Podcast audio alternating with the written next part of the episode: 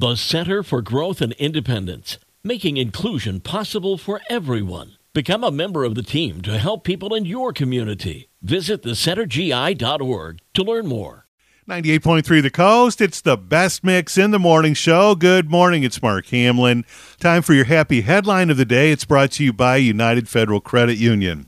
A few years ago, Northwestern University in Illinois set up a program with the Illinois Department of Corrections that allows prisoners to earn college credits while incarcerated. Some prisoners took advantage of the program and actually graduated this week. The commencement ceremony for the first 16 graduates was held. Those 16 graduates walked away with a diploma from one of the best colleges in the country. Another 100 inmates are still enrolled, which means more graduations and commencement ceremonies unfolding in the future. And some of the students who earn degrees have no plans of stopping their education. For example, one new graduate, James Soto, plans to continue his education in law school. He hopes that the first class of incarcerated students is just beginning.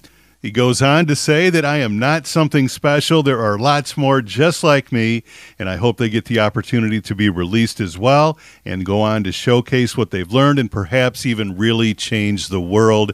And that's your happy headline for this Tuesday.